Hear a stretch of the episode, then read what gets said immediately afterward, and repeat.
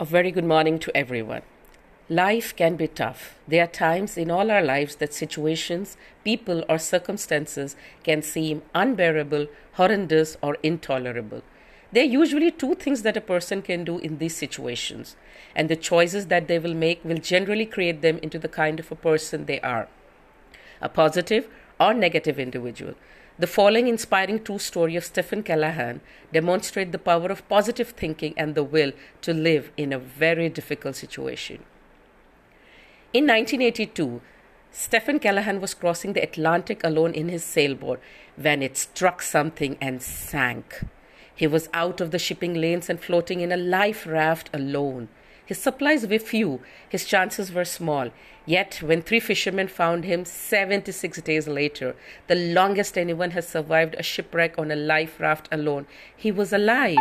Much skinnier than he was when he started, but alive.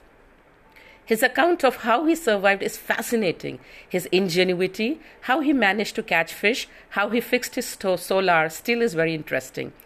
But the thing that caught my eye was how he managed to keep himself going when all hope seemed lost, when there seemed no point in continuing the struggle, when he was suffering greatly, when his life raft was punctured, and after more than a week struggling with his weak body to fix it, it was still leaking air and wearing out to keep pumping it up. He was starved, he was desperately dehydrated, he was thoroughly exhausted. Giving up would have seemed the only sane option. When people survive these kinds of circumstances, they do something with their minds that gives them the courage to keep going. Many people in similarly desperate circumstances give in or go mad. Something the survivors do with their thoughts help them find the guts to carry on in spite of overwhelming odds.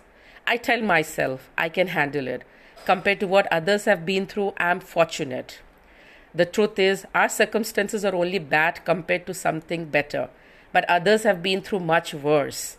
I have even read enough history to know that I and you are lucky to be where we are, when we are, no matter how bad it seems to us compared to our fantasies. It's the same thought and worth thinking. So please keep pondering on it and be show positivity and be very thoughtful and be enduring through all the tough situations you face in life. Thank you.